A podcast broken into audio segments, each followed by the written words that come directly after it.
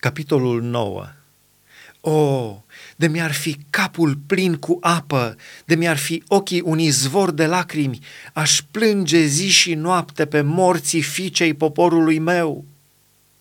O, dacă aș avea un han de călători în pustie, aș părăsi pe poporul meu și m-aș depărta de el, căci toți sunt niște prea curvari și o ceată de mișei au limba întinsă ca un arc și aruncă minciuna. Și nu prin adevăr sunt ei puternici în țară, căci merg din răutate în răutate și nu mă cunosc, zice Domnul.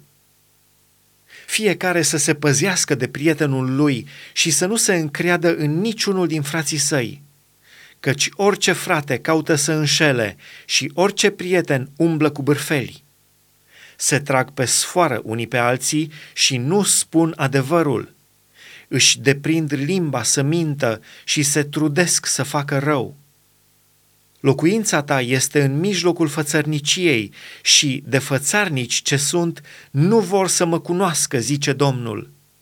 De aceea, așa vorbește Domnul oștirilor.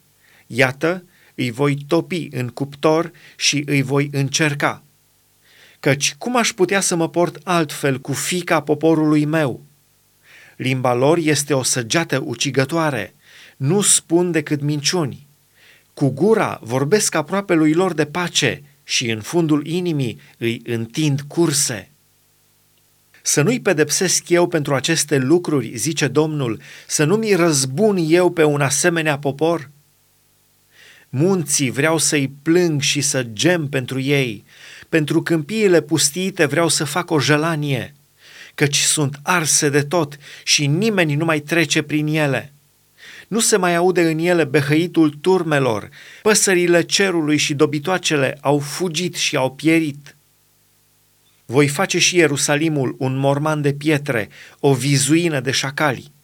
Și cetățile lui Iuda le voi preface într-un pustiu fără locuitori unde este omul înțelept care să înțeleagă aceste lucruri?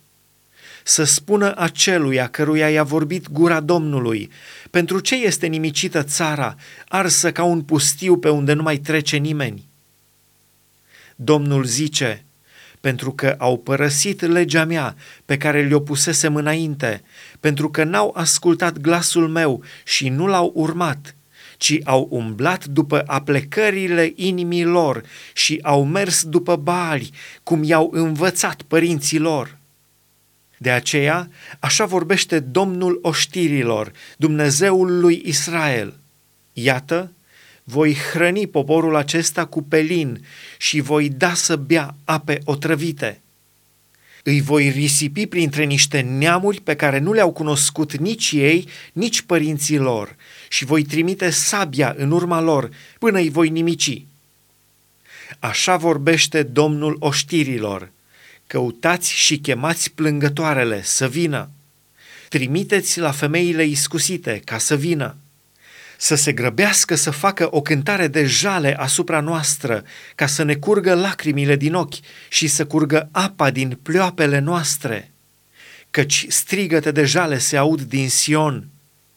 Cât suntem de prăpădiți, cât de jalnic suntem acoperiți de rușine! Trebuie să părăsim țara, căci ne-au surpat locuințele. Ascultați femeilor cuvântul Domnului și să prindă urechea voastră ce spune gura lui. Învățați pe copiii voștri cântece de jale, învățați-vă plângeri unele pe altele, căci moartea s-a suit pe ferestrele noastre, a pătruns în casele noastre împărătești, a nimicit pe copii pe uliță și pe tineri în piețe.